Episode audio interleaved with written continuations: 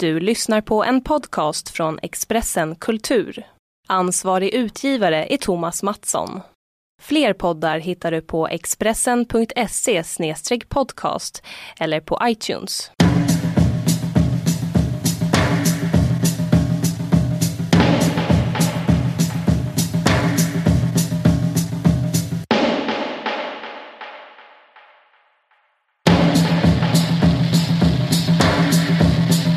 Ring, ring.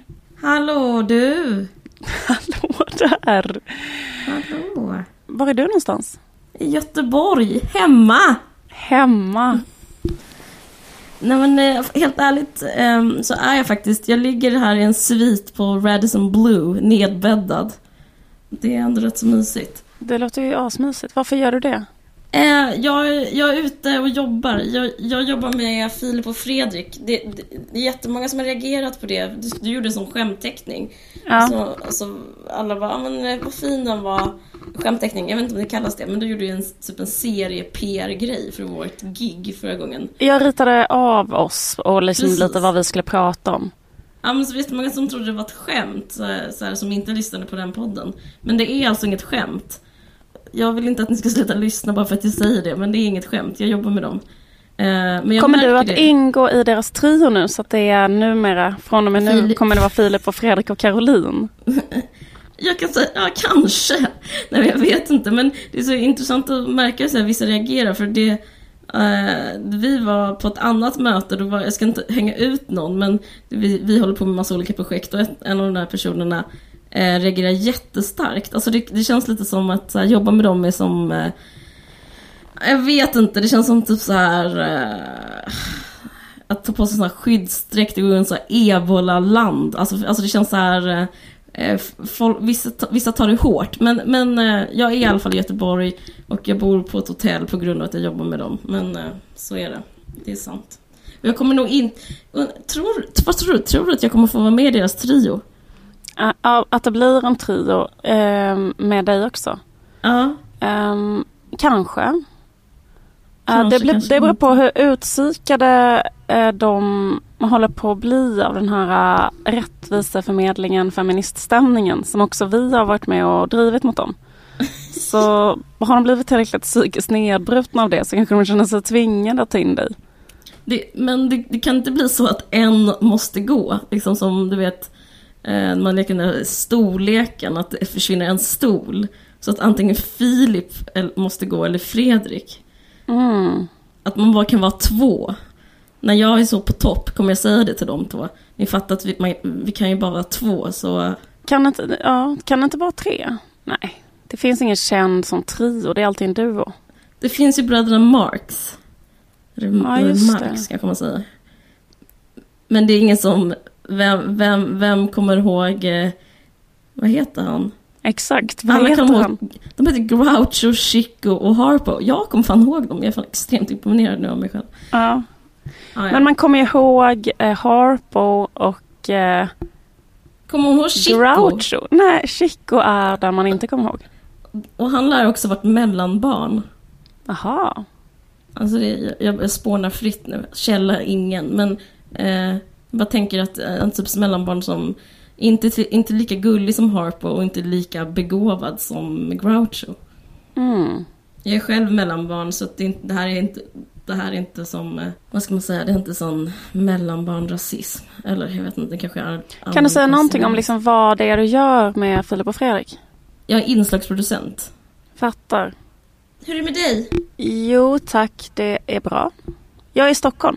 Jag är nu på Expressens, eh, liksom, i Expressen, på Expressens kontor eller vad fan det nu heter.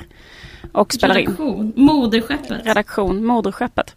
En rolig grej är att de har ett fik eh, där man kan köpa lite kaffe och sådär. Och fiket heter Café Skopet. Åh, murvelromantik. Tycker du det var gulligt? Lite gulligt, lite, alltså ändå att göra sin arbetsplats lite liksom, mysigare. Att liksom tycka det är mysigt att vara murvel. Tyvärr var Istället. Café Skopet stängt.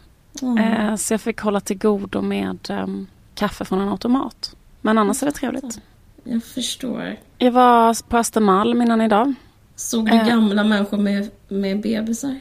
Eh, nej, men jag såg eh, eh, det kom liksom kavalleriet kom när jag var där. Det var så jävla Oj. konstigt. Det har varit så mycket med kavalleri på sista tiden. Försöker de reclaima kavalleriet nu? Alltså, alltså Exakt. med Malmö. Precis. Det Ta tillbaka kavalleriet. Ja, ja, det var väldigt konstigt för jag, det kom liksom bara en sån eh, patrull av hästar. Eh, det har vi pratat om, mm, du pratade om det, att hur det alltid är på Östermalm. Att alltid var man bara så här, bussarna får stanna för att så här, det kommer liksom 40 hästar i någon sån procession. Ja. Och alla har då, alla som sitter på dem har så svärd, riktiga svärd och um, såna hjälmar med piggar på. Ehm. Och plymer. av guld, exakt. Jag vet inte om de är liksom en del av eh, försvaret, alltså det riktiga försvaret. Att de är ute och övar. Alltså om de är, om de är, eller så här, jag hoppas inte det. Men eh, nej men någonting, alltså det känns som någonting håller alltså på är det, Sverige. har vi ett kavalleri liksom? Eller är det bara, Ja men jag tror det, alltså jag blev väldigt förvånad. Vi kanske kommer att prata mer om det här sen med Mm. Malmöpolisen och sådär. Men jag läste att eh, sen typ 2008 så har, har, har de börjat använda, använda hästar som man gjorde så här förr i tiden. Att det finns så här upptränade liksom, krigshästar. Men, eh, men för jag har alltid tänkt när man ser dem där, jag bor ju på Östermalm. Mm. Usch, det här är inte så bra PR för mig, jag bor på Östermalm och jobbar Filip och Fredrik. Hur som helst, eh, då så... Eh, då, då har jag alltid tänkt att det är typ ett sätt att vara... Liksom bevara en Östermalm-romantik. Alltså att det är någonting som inte är på riktigt, utan det är mest för så här mysets skull. Men tror du att de har en riktig funktion? Um, alltså jag vet inte om de liksom, om det kan vara så, alltså ifall det skulle vara ett militärt hot mot Sverige att också de skulle kunna vara med på något hörn med svärd och så. Vad är nästa steg? Man kommer så flytta in i de eh, hyddorna i Skansen. Det känns jävla, allt känns så jävla surrealistiskt. Men eh, vad gjorde du på Östermalm? Jag var faktiskt där och ehm, signerade några grafiska blad som jag har gjort. Som var i en ramaffär där. Det känns också lite Östermalm. Eller hur?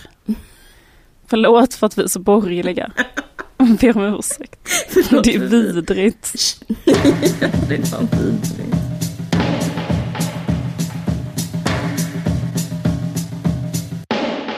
En annan sak som har hänt är att jag börjat följa Paradise Hotel. Har du, har du, har du kollat upp på den nya säsongen som har All, börjat nu? nej, aldrig sett eh, Paradise Hotel. Det är rätt så intressant ändå för att det är så här... äh, programmet går ju ut äh, på att så här, mm, deltagarna ska ligga med varandra. Eller det är också liksom en komponent så att de bildar par, heter och par. Mhm. Och sen så har de liksom fri sprit hela tiden och går runt med baddräkt och så måste de sova i samma säng för att få stanna kvar.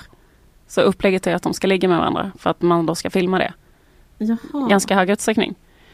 Men eh, i den här säsongen så har det varit så här, eh, det, är en, det är någon slags konflikt som pågår i hela programmet som är så att killarna vill jättegärna ha sex med tjejerna. Men Ja. eh, tjejerna liksom vill inte det. Eller typ de så här håller på sig jättemycket. Det har varit är, väldigt är det en mycket... pakt? Eh, nej, jag tror bara att de inte vill det. Eh, och det har varit jävligt mycket klag eh, på killarna. Eh, av typen, det har varit, eh, Har de klagat för att de fått blue balls? De har liksom varit mycket sådana egna prator in i kameran där de har sagt saker som eh, en väldigt viktig faktor för mig i ett förhållande är att man har samma inställning till mys. En viktig faktor är, alltså då han kanske vill um, mysa med sin tjej, alltså, eh, alltså vara fysisk på olika sätt med henne, men hon eh, vill inte det, utan hon vill bara röka och supa och eh, liksom, hon är bara där för spriten och så vidare. Liksom så. Mm, det har varit ett, så här, ja, men det har varit ett eh, genomgående problem med alla de killarna då, att de inte har fått eh, sex Mm. i så hög utsträckning som de vill. Men det är liksom ett, eh, alltså det är så intressant tycker jag ändå för att ehm, mm, vi lever liksom fortfarande i ett samhälle som är så här, där det finns liksom en dubbelmoral kring så här, kvinnors och mäns sexualitet. Och Mm. eh, de männen har ju, ehm, är ju jättesexistiska liksom. Mm. Och jag har jättemycket sådana, eller har flera gånger liksom gett uttryck för så väldigt starka hora madonna-uppfattningar.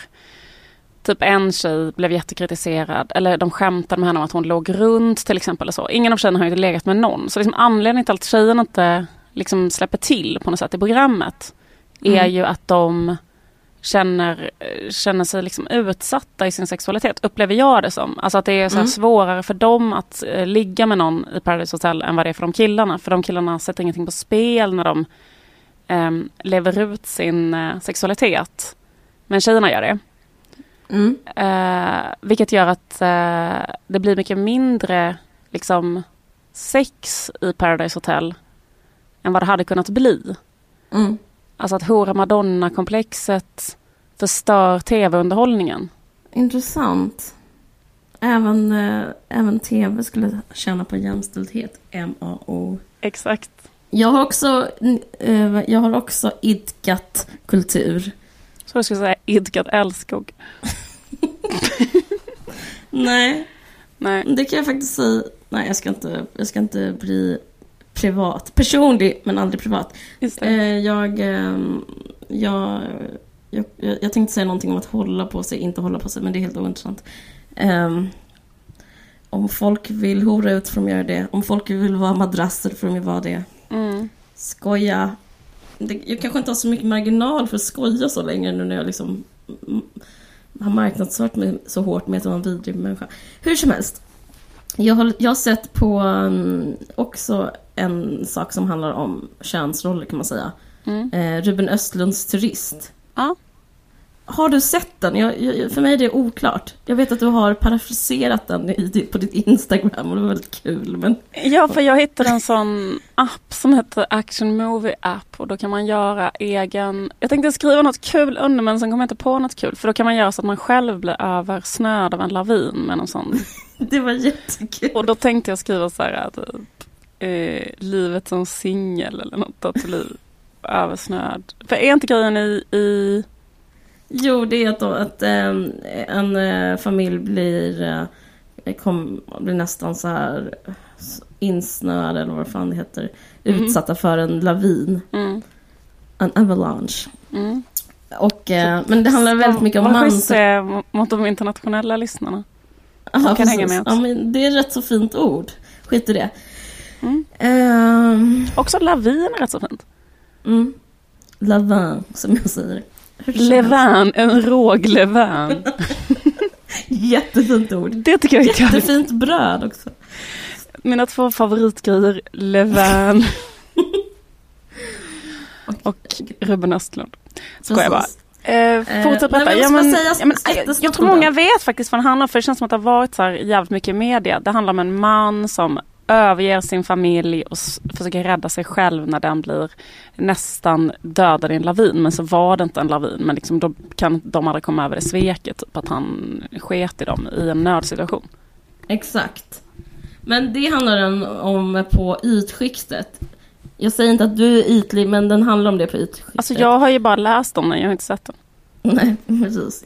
Men, eh, men den handlar väldigt mycket, det här har du säkert läst också, att den handlar väldigt mycket om mansrollen. Mm. Och den har blivit väldigt hyllad, även internationellt. Mm. Den heter Force Majeure internationellt, när den tävlar i Cannes och sånt där. Hmm. Ja. Vilket bra, Rätt så bra översättning Ja. faktiskt. Jättebra. Eh, men, eh, men det handlar om mansrollen och det handlar om så här, den... Eh, eh, vad ska man säga? Den, kna, alltså den handikappade mannen. Liksom. Mm. Och så har eh, Ruben Östlund, som jag måste säga här och nu, att jag, och det är inte bara för att jag är i Göteborg, men jag älskar faktiskt Ruben Östlund. Jag tycker han är jävligt grym. Mm. Eh, de ofrivilliga och play och så vidare. Men den här filmen, eh, för att vara konsumentvänlig mot våra lyssnare, den här är, är, är bara en trea. De andra tycker jag är en femma. Ja, men jag har sett För- på din Facebook-uppdatering att du har skrivit så här, våga säga att turist är en trea. Ja, precis. Jag måste säga Jag varför. fråga, är, det, är viljan att vara unik eh, starkare än att eh, vilja säga en rättvis bedömning av filmen? Om du ska vara helt ärlig. Eh, nej, nej, jag skulle Försöker du göra dig själv unik. speciell genom att säga att det var en trea? Absolut inte. Jag har, jag har aldrig tänkt på det viset. Jag är ospeciell. Jag vet det, Liv. Jag är inte speciell. Jag kommer inte försöka bli speciell. Men det jag ska säga är att jag, jag, är lite, att jag är provocerad av den filmen. Och det är därför sa jag att jag älskar honom från början. För att jag vill, jag vill vara nyanserad i min kritik. För jag vet, jag ska försöka prata om det här kort. Men det jag ska säga är det här. Det är så jävla... Det finns ingenting som folk älskar så mycket det här, det här är faktiskt relaterat till Paradise Hotel-grejen. Mm. När, när, kill, när killar gör filmer om otillräckliga män, då älskar man dem. När tjejer gör det, hatar man dem. Om man jämför med, till exempel med Scum Manifest. Eller liksom, när någon, för typ om en tjej skulle, för den handlar om en jävligt dålig man. Jävligt så här, han är så keff, han är så dålig på att ta hand om sina barn. Och då blir det så himla ohotande. För att det är, eh, alltså Ruben Östlund blir så himla eh, gosad med för det. Mm. det. Det blir bara liksom väldigt, väldigt härligt att han gör det. Men jag tänker att en, om, en, om en kvinna skulle gjort den här filmen skulle, skulle liksom det bli en slags debatt om att Alltså typ bloggar, sådana sjuka bloggare säkert, säkert liksom sagt så vidriga saker om feminismen och sånt där. Men även så här kulturkritiken hade typ så varit eh, man tycker inte om kvinnor som kritiserar män, men man tycker om män som kritiserar män. Det är min spaning. Mm. Det är som säkert det... sant. Men, men påverkade det filmen som sådan? Ja, för det blev en självgod aura kring den. Det, mm. det, det blev duktigt. Det, det, tycker jag är svårt med konst, när konst är duktig och när konst är rätt. Mm. Det, blir, och det, det påminner också om att det är liksom trendigt på något sätt. Han som upphovsman liksom hovrar över filmen. Att han, han ser att män också är dåliga. Men alltså det, det, det, det är jättesmart av Ruben Östlund. För han är ju en sån man som har makt i samhället. Och när han gör en film om en dålig man så blir han liksom får han carte blanche av sig själv.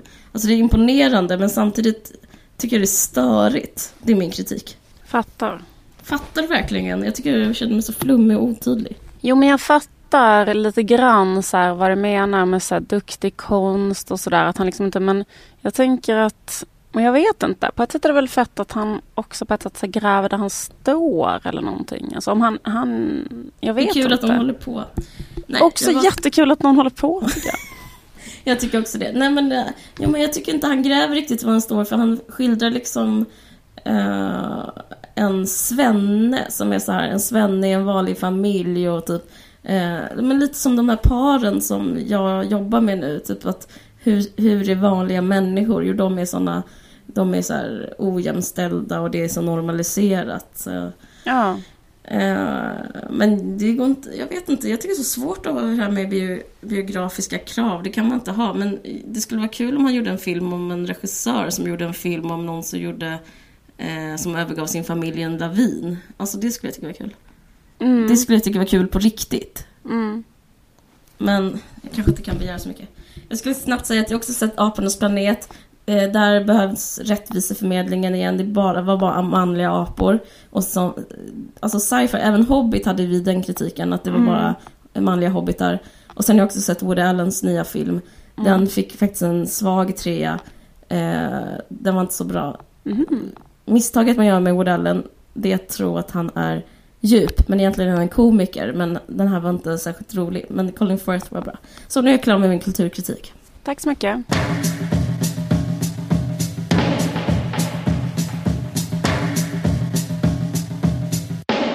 Annars, vad mer hänt i världen? Um, Birgitta Stenberg har ju dött. Ja, oh, det är jättetråkigt. Mm. Det är så konstigt därför att jag brukar liksom aldrig... Uh, jag tycker liksom alltid att det känns så konstigt heller det här uh, offentliga typ deppigheten när en offentlig person dör. Att det kan kännas sådär... Eh... Ja, det är konstigt med Robin Williams till exempel. Att folk ja, la upp bilder på Robin Williams och skrev så här hjärta och sånt där. Ja men alla gjorde det liksom och bara var så här, ja. självmord får inte finnas liksom hundra ut, utropstecken och så. Man bara men du har väl ingen aning om liksom eller förstår du vad jag menar? Skulle sätta det till dom så, så här, hur Robin Williams har lust att, eller vad som har hänt. Alltså man har ingen aning. Alltså, det är så himla, himla konstigt att vara så här svinförbannad på självmord till exempel helt plötsligt. Ah, ja men det är konstigt men det är också konstigt den här grejen att om man postar en sån bild så tror man ju att det är intressant att man tycker om en viss skådis. Alltså, det är som att liksom, eh, jag gillar honom och så sätter man, jag tar man en bild, eller Nelson Mandela. Mm. Jag tycker sånt är intressant om det finns en personlig relation. Eller, då, då kan man bli berörd. Då, då kan jag känna smärta om, om typ någon skulle posta en bild på sin någon man kände som begått självmord, då, då är det smärta på riktigt. Men det är ju verkligen omörkt att här, sätta upp en bild på Robin Williams. Jag får, jag får inga liksom... Eller så som det var med hon den här Laren, eller vad hon heter, hon som var um, ihop med Mick Jagger, den här kläddesignen. Det var också lite sån stämning då. Ja. Att så här, det var så jättemycket så här, sorg. Men oh, ja, det påminner mig om när jag var eh, 18 år och var på en så här klassresa i Rom. Mm. Och eh, det var så tjejer från min klass som stod i lobbyn och var helt plötsligt när jag kom ner så de typ och grät och skrek jättemycket och var så helt otröstliga. Och jag Mm. bara, vad är det som har hänt? Vad är det som har hänt? Och de bara, prins Bertil har dött. de bara var så här i upplösningstillstånd. Ehm, Speciellt. Väldigt speciellt tycker jag också när någon verkligen är gammal så. Men med allt detta sagt så tyckte jag att det kändes liksom eh, sorgligt eller på något sätt. Eh, eller jag kände mig påverkad av det här att eh, Birgitta Stenberg dog. Jag med. Det första jag gjorde var att smsa dig. Mm. Birgitta Stenberg har dött. Mm. Du svarade inte men eh, jag, jag antar att du, att du delade min sorg. Ja, eller jag vet inte. Det känns som att eh, både du och jag på något sätt att man ändå haft en rätt så ja, men någon slags rätt så stark relation till Birgitta Stenberg. Eller till Ja, verkligen. författarskap. Hennes författarskap. Man kan ju berätta för lyssnarna eh, om det är någon som inte känner till det. Att hon har så här, Jag gör det. Berätta, berätta lite om henne. mm, jag kan berätta lite om henne. Hon eh, var ju 82 år så att hon var ju liksom ung på 50-talet. Så hon eh, är ju en författare som har skrivit en massa olika saker väldigt brett. Så här, både allt från liksom eh, barnböcker till liksom biodlingsböcker. Till, men hon är mest känd för att hon har gjort en självbiografisk romansvit. Eh, Mm. som handlar mycket om när hon var ung i, eh, eh, alltså i olika europeiska länder och reste omkring och så. Eh, eh, Mycket Paris. Ja, Men Kärlek i Europa Spanien, heter den mest. ja, Per- Frankrike och Spanien och Italien. Och, och hon var ju mycket så här, alltså verkligen så här typ en pionjär när det gäller så här väldigt mycket med feminism och med liksom HBT-grejen och sådär att vara öppet äh, lesbisk eller leva en triad. Hon var mycket så här förespråkade att man skulle legalisera hasch och var ganska så här alltid väldigt sådär ehm, hon- hon var mycket så så- frän och liksom Mm, fräsch. Liksom. Den, ska säga att den, den romansviten, den är liksom också... Dels var hon så som person, eller så hade jag så privata sådana åsikter. Men eh, hela den boken var för mig, och för dig också, när vi läste den. Men jag pratar för mig. Den var ju, det handlar om en kvinna som, som gör det som kanske Jack Kerouac eller Kerouac, jag vet inte Mm. säger hans namn. Alltså de här beatnikerna, hur Mm. de levde och även kanske lite Hemingway, hur Mm. han levde och även eh, alltså vanliga författar, underbara författarsvin man älskat genom åren. De har ju alltid varit män, de, och, Mm. men så har de åkt omkring olika städer, rest mycket, typ festat mycket, eh, varit på äventyr. Det, det var alltid så här manliga huvudpersoner. Och så var det väldigt speciellt att få läsa om en kvinna som typ söp svinmycket, var ute svinmycket, eh, typ hade så lösa förbindelser. Jag tror jag faktiskt aldrig hade läst det Nej. i litteraturen innan jag läste Kärlek i Europa. Ja. Väldigt så här inspirerande för eh, så här, konstnärssvinet inom en. Mm, verkligen. Alltså jag tycker, liksom det som jag tänker på mest med Birgitta Stenberg det är så här att hon, här- att det är så intressant med henne att hon kunde vara så extremt så här icke-dömande och open-minded och samtidigt så här extremt radikal. Mm. Typ, jag tycker att hon hela tiden var den kombinationen. Mm. Eh, Att, eh, och, det, och det tycker jag är så svårt. För jag kan tycka ofta att så här, politiskt radikala personer nästan alltid blir så här väldigt liksom dömande och sura och allt ska vara Mm. på ett visst sätt. Och är det minsta lilla fel eh, så är det ofta ett så här jävla liksom moralistiskt gnäll som Mm. aldrig tar slut och en perfektionism att någon har sagt fel eller gjort fel eller så. Alltså det var coolt också att hon, all, att hon liksom fortsatte att vara eh, feminist och var så, så himla radikal. Mm. Ända tills hon dog verkligen. Att hon, liksom, att hon bara på slutet bara sitter där i Skavlan och är typ jättegammal. Och Skavlan, den jävla liksom supertradig eh, människa sitter där och försöker så här, prata, eller liksom försöker så sensationalisera typ att hon lever i en triad och liksom mm. försöka få henne att prata om det och hur hon är så himla liksom alltid så väldigt kompromisslös och bara lugn och samtidigt extremt öppen mot alla. Jag kommer mm. ihåg en sak som hon berättade där som jag tyckte var så himla himla himla rolig. Det var att hon eh, berättade att hon hade försökt en gång eh, Just för att hon, apropå det att vara open-minded och icke-dömande, att hon också var det mot sig själv på något sätt. Att hon var till exempel katolik. Att hon har fått en sån religiös upplevelse någon gång i Italien. Att hon mm. var liksom katolik och eh, lesbisk och gift med en kvinna på slutet och, eh, amen, och drogliberal. Och, alltså att man är så väldigt tillåtande mot sig själv. Mm. Eh, liksom jag får vara katolik eh, och en drogliberal polyamorös. Liksom. Jo men då berättade hon att hon en period hade försökt leva i celibat. Mm. Och sen så hade hon levt i celibat ett tag. Och sen så sa hon så här, men så kände jag inte att det var min grej. Och Skavlan bara, varför inte det? Hon bara, därför att jag märkte att jag eh, började tycka att jag var bättre än andra människor. Mm. Och då eh, hoppade jag bara in i en taxi och sa, nu kör vi iväg och gör någonting till den taxichauffören.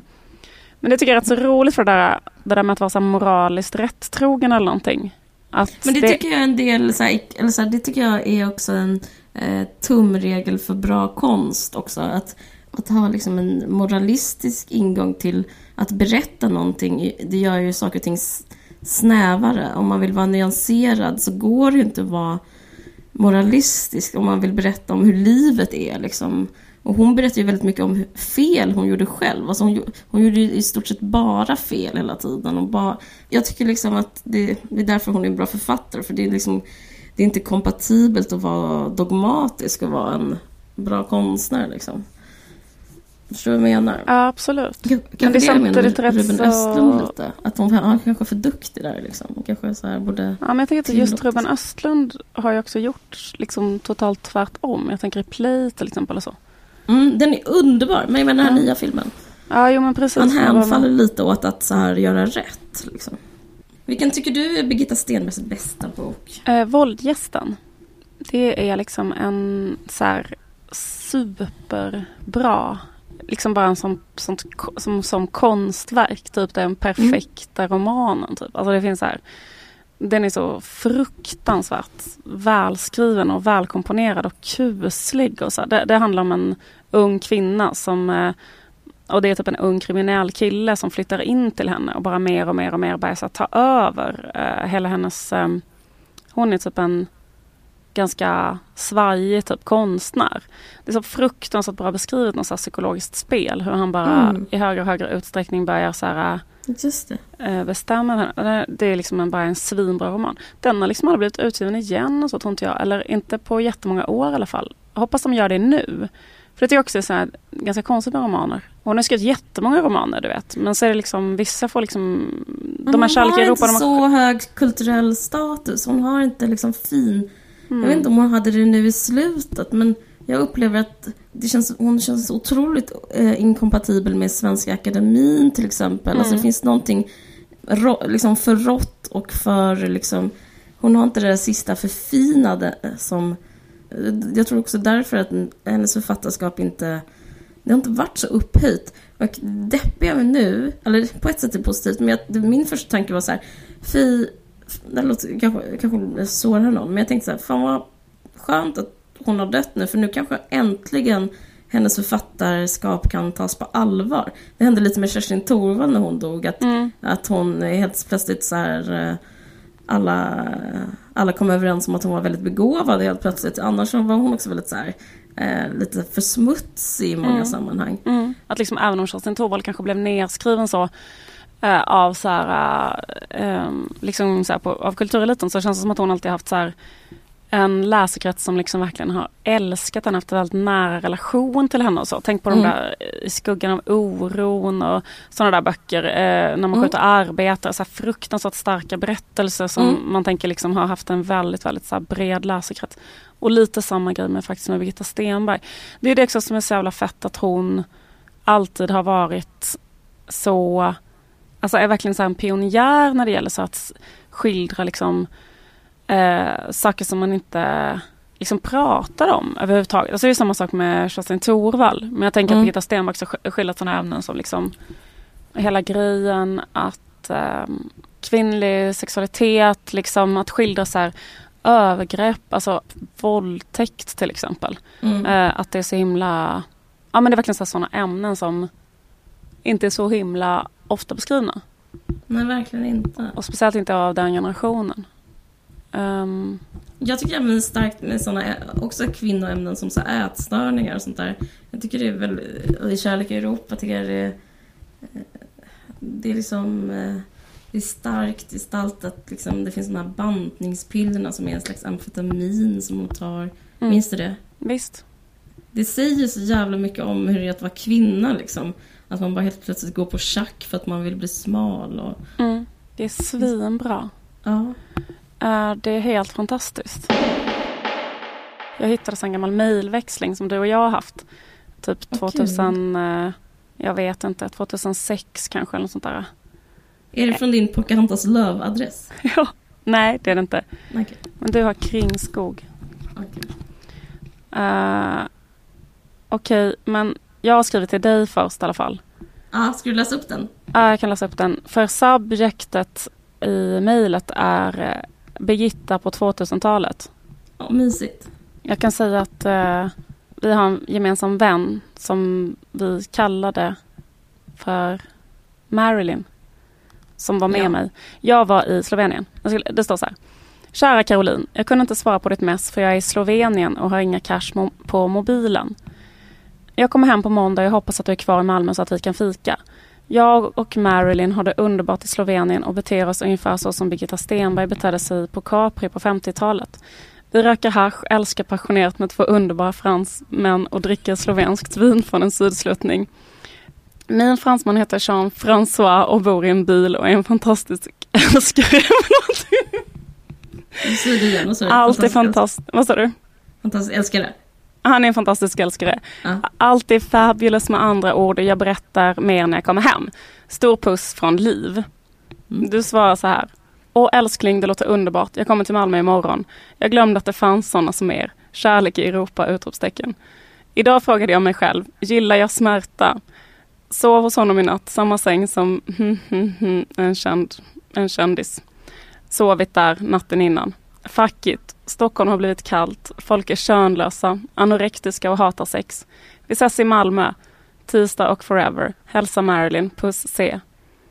Från Caroline Dödgrävaren Ringskog. Härligt. Eh, ja, men exakt. Exakt. Det, vi har en stark relation till Birgitta Stenberg. Mm. Mysigt. Men... Eh, Får jag säga en kritisk sak bara för att nyansera mm. Birgitta Stenberg? Jag känner inte att jag blir så jättedrabbad av hennes språk. Förstår du vad jag menar? Mm. Jag tycker mer, det är därför jag pratar om att det skulle filmatiseras. Att jag alltid tänkt att innehållet, alltså själva... Eh, det, vad hon berättar har alltid varit starkare för mig än hur hon berättar det. Mm. Har du tänkt på det någon gång? Ja, men jag håller inte riktigt med. Alltså, jag tycker till exempel i den där romanen Våldgästen, att det är så här, ja. Att det är liksom så fruktansvärt bra berättat och ja. gestaltat. Men, um, ja men precis, men det är ju så här, kanske inte så som Birgitta Trotzig uh, skriver så. Alltså eller typ att man sitter och hittar på någon slags uh, komplicerad metafor eller sådär. Uh, Nej, kanske, jag, jag vet inte. Så jag har inget så här direkt emot det, men ibland kan man bli så här att man kan känna sig uh, dingdong, man kanske sig drabbad av folks språk. Att man blir så här, Eh, lite som man går på någon drog när man läser något. För att språket är så... Eh, det är som man får någon kontakt med Gud.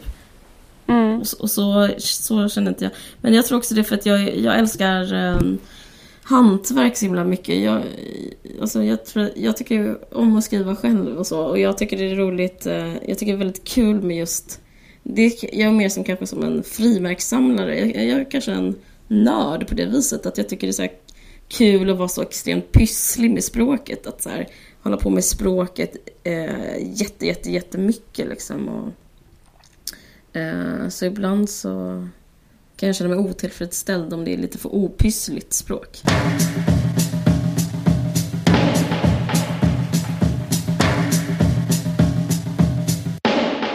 Vad fan är det som händer i Malmö? Ja, det kan man fråga sig. Eh, det är så här, typ det gamla vanliga höll jag på att säga.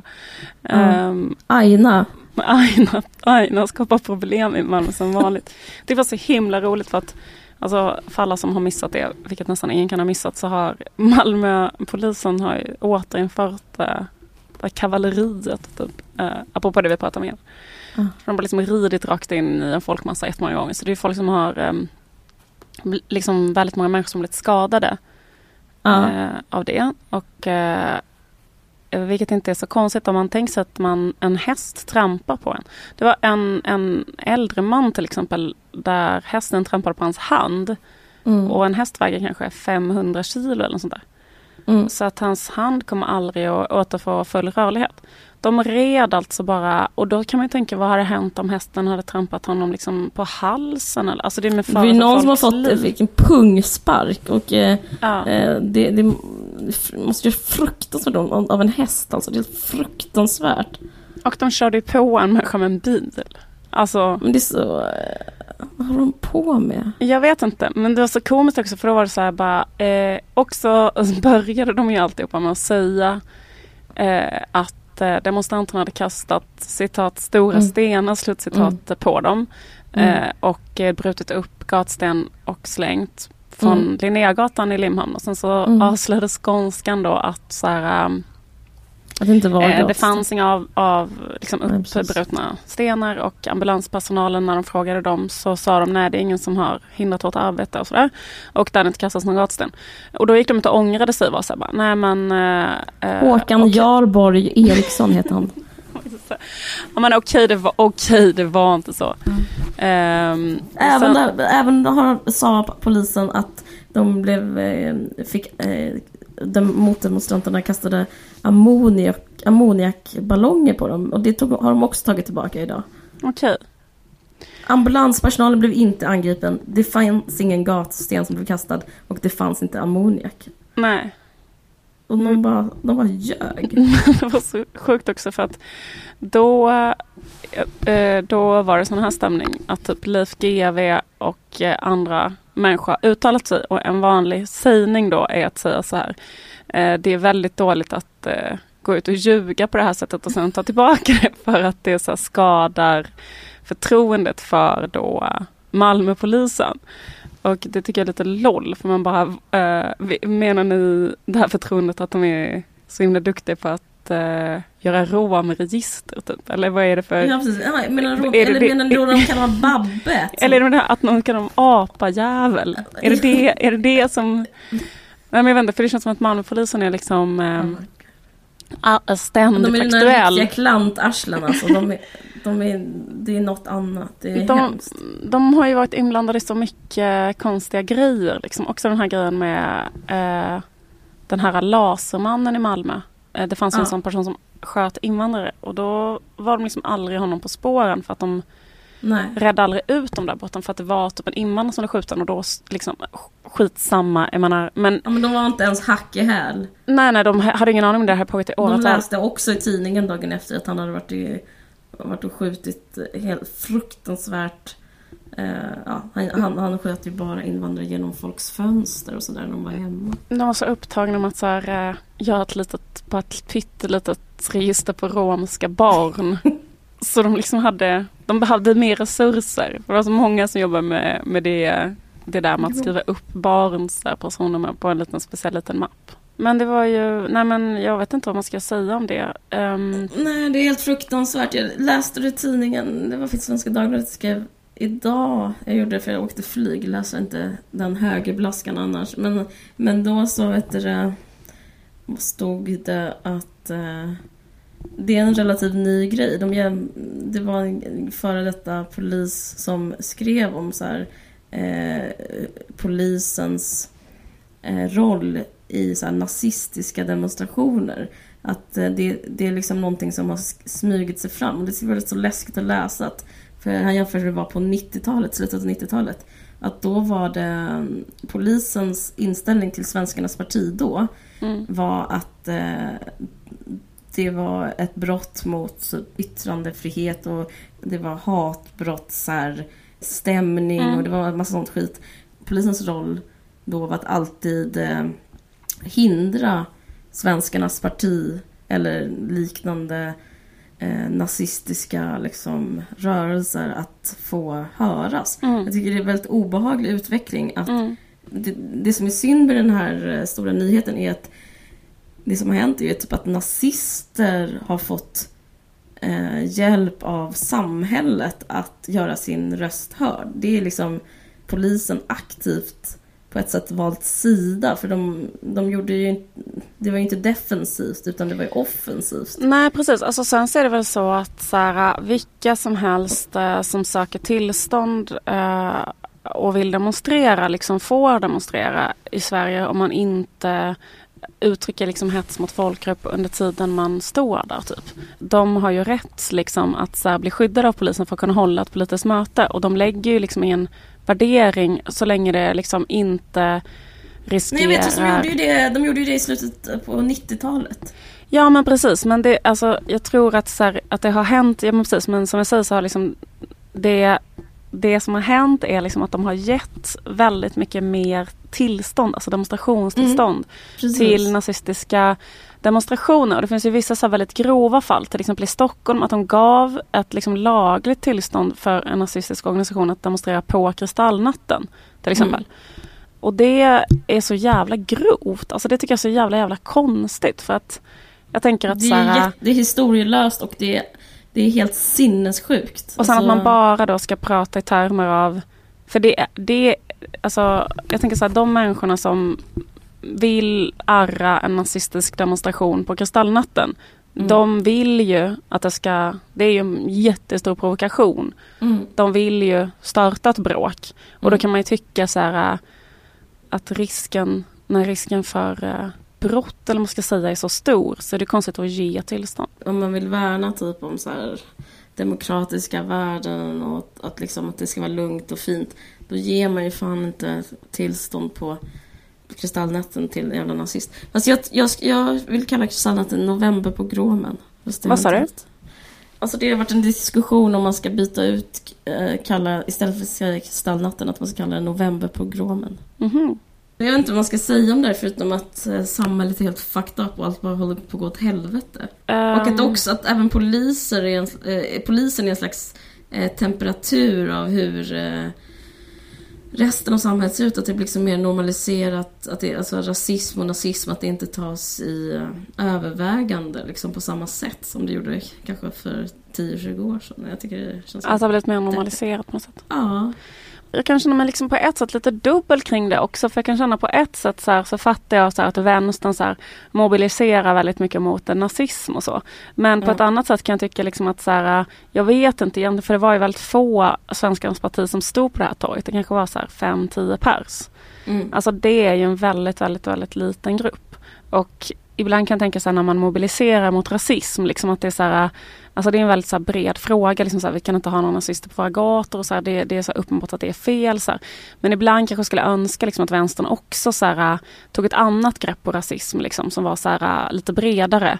Typ så här, eh, är det stora hotet mot eh, eh liksom, alltså det stora så här, rasist, så problemet med liksom, eh, kanske snarare är så här Reinfeldts sommartal? Uh, ja men typ eller så här uh, ekonomisk fördelning och sådär att man liksom um, Jo men det är det uh, det alltså, handlar typ- om. Ja men eller det han, ja okej okay, jag trodde du syftade på hur mycket invandring kostar. Jag tänkte mer ja, på allmän ekonomisk fördelning ja, i samhället liksom att så här, att uh, många då Ja men liksom så här från den gruppen att det är många av dem som är så kanske sjukskrivna och arbetslösa och hela den grejen och att så här, politiken har slagit ganska hårt mot dem. Alltså att man skulle kunna liksom så här, ha en så mycket liksom bred och starkare vänsterkritik så här, som inte bara gick ut på så här, att rikta in sig på den så här, väldigt extrema lilla, lilla, lilla, lilla, lilla gruppen och att retoriken är jävligt så här, fokuserad bara på det och så.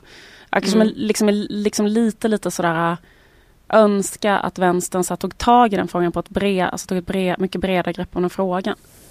För det är också onödigt att hålla på så här och bara prata om det utifrån Absolut. Alltså att inte göra analysen liksom um, att det också är en klassfråga. Så här, hur... Men det, liksom då... gör inte vänstern det? Säger inte man att det, det är inte den typisk vänster? Men kan inte de, men jag upplever inte att de äger den frågan tillräckligt mycket för att så här, göra en verklighetsbeskrivning som skiljer sig från så, här, så, så mycket så här, typ eh, svensk arbetarklass kan känna att de har gemensam sak med eh, utsatta invandrare. Liksom, utan att mm. liksom, de istället tror att de kan vinna någonting på att rösta på SD. Istället mm. för att så här, göra verklighetsbeskrivningen så att, eh, att det finns liksom en... Eh, alltså att man skulle kunna fördela samhällsresurser mer, mer solidariskt. Ja, ja, eller att så här, högerpolitiken är så här, en stor fiende när det gäller så här, hur mycket människor kan så här, komma in i samhället. Jag vet. Ja, men det är så, eller det fria skolvalet innan. till exempel. Man ser eller liksom typ hur högern liksom sitter och fnissar för att det är som att eh, arbetarklassen tar koll på sig själva när de inte så här, förenas med... För, alltså, kom ihåg när vi pratade om det här med hur det är på skånska landsbygden. Jag, varit, jag var där så mycket i våras. Att det är verkligen så här iberrasistiskt liksom. Men ah, när man inte man, man fattar inte hur mycket gemensamt man har med varandra. För det, där finns massa så här, skånsk arbetarklass i generationer. Så kommer det nya fattiga människor och så hatar de varandra, hatar eh, de här skåningarna de så helt kopiöst mycket. Alltså i sådana SD-fästen typ utanför Hässleholm och sånt där. Jag bara vet att jag snackat om det innan. Mm. Men det är sant, det är en bra poäng. Jag håller med.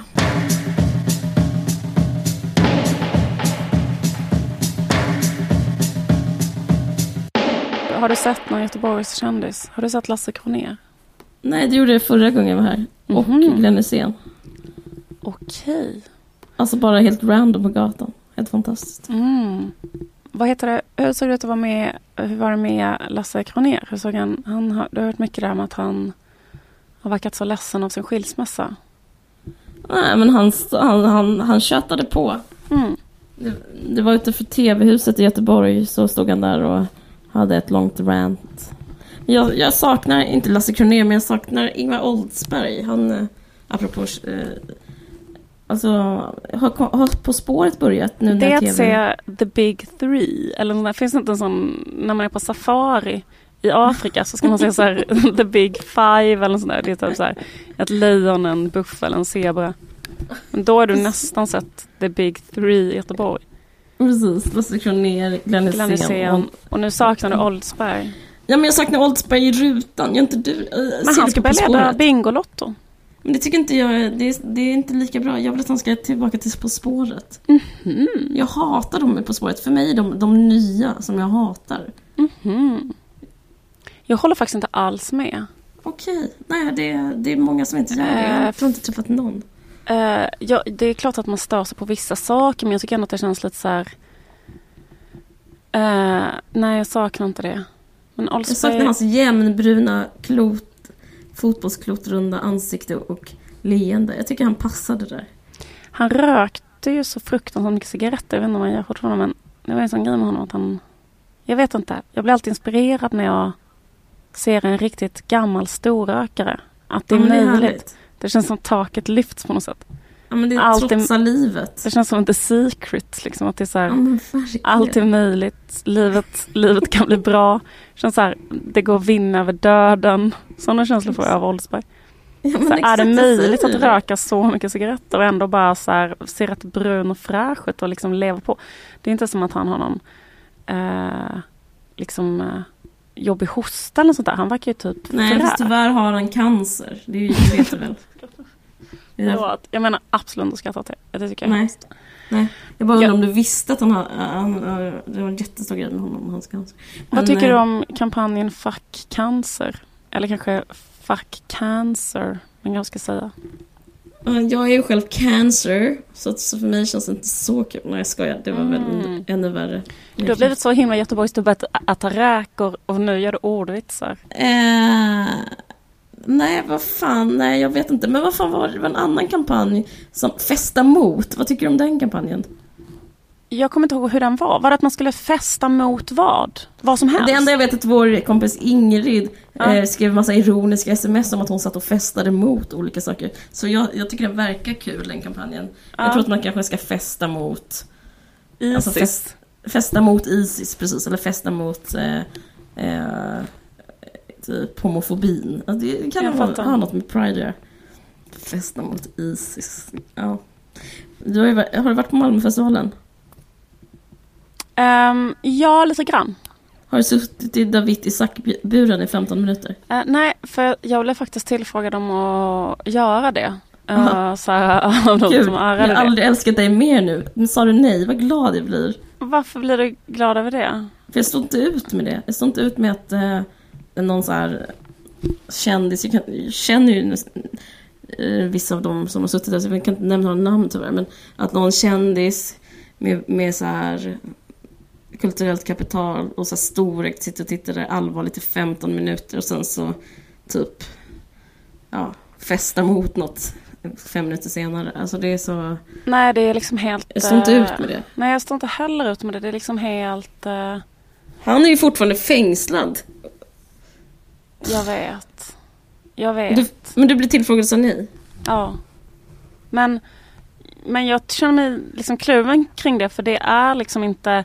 Jag menar, är jag kan inte, Du jag vill kan, att han ska friges. ja, men alltså, jag kan inte säga så här rakt av att den kampanjen är jättedålig. För det, jag, jag tycker inte heller så här kanske att det är. Det kan väl finnas en poäng med det att så här, människor så här, sätter sig in i hur någon annan har liksom, eh, en liten stund. Eller så. Jag tycker Jag liksom inte heller att den är jättedålig. Jag tycker, jag tycker inte heller det är helt, jag tycker liksom inte den är helt tokig. Jag bara känt att jag själv så här, kan inte med mig själv att sitta där storögt och bara eh, låtsas som att jag så här, eh, känner, eller så här, det, det känns liksom, eh, eller jag vet inte. Det, det känns Nej, men det är konstigt. klart det ska uppmärksammas, men det men däremot så tycker jag, tycker jag. absolut att David Isak ska frias. Det är väl liksom jobbigt med, en enorm Jag tycker jag är en diskrepans jävligt som- dålig som- kändis också att ha. eh, Nej men du är det. faktiskt en urtyp av sådana kändisar.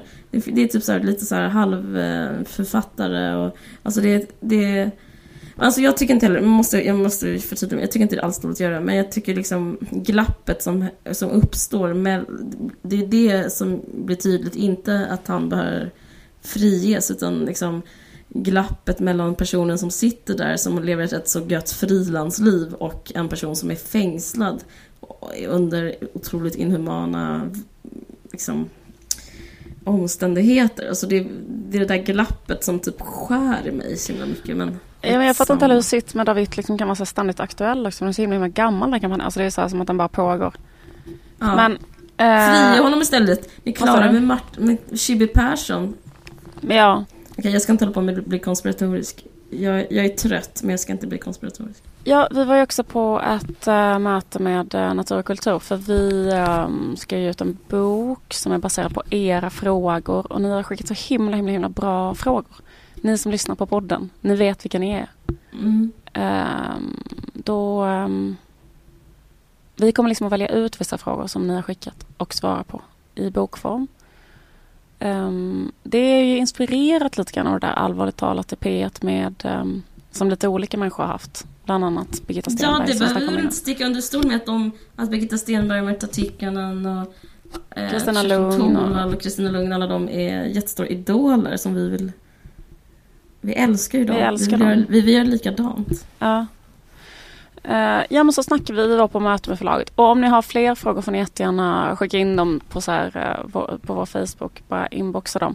Nu bestämde vi på det här mötet att alla ska vara anonyma. Så man behöver inte vara orolig för det heller. Men om man får med sin fråga då kommer man kanske få en bok skickad hem till sig. Eller något sånt där. Ja, Kanske man kan- kommer få en bok skickad hem till sig.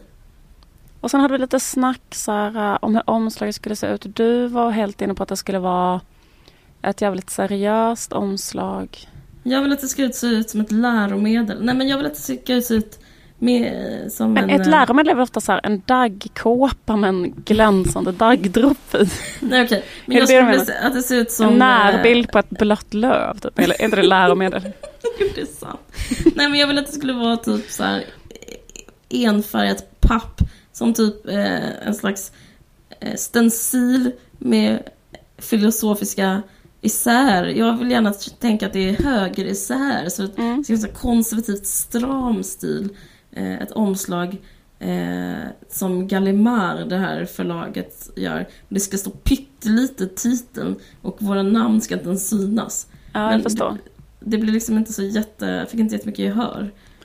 Nej, precis. du Jag ville var, att vi skulle ligga som Carolina Gynning och Alex Schulman i en säng. Jag var lite inspirerad av det där äh, att Alex Schulman och Carolina Gynning en gång gav ut sina mejl till varandra i bokform och på omslaget så ligger de i en säng eh, under en så här lila sidenlakan, satin. Och eh, det var mitt förslag. Men jag vet inte, så vi får försöka hitta, mötas Vi gör väl en kompromiss där någonstans. kanske kan ha halva. Jag är inspirerad av Mm, första upplagan av Sartre Le Mans, eh, hur den ser ut. Jag förstår. Ja, det är jättebra.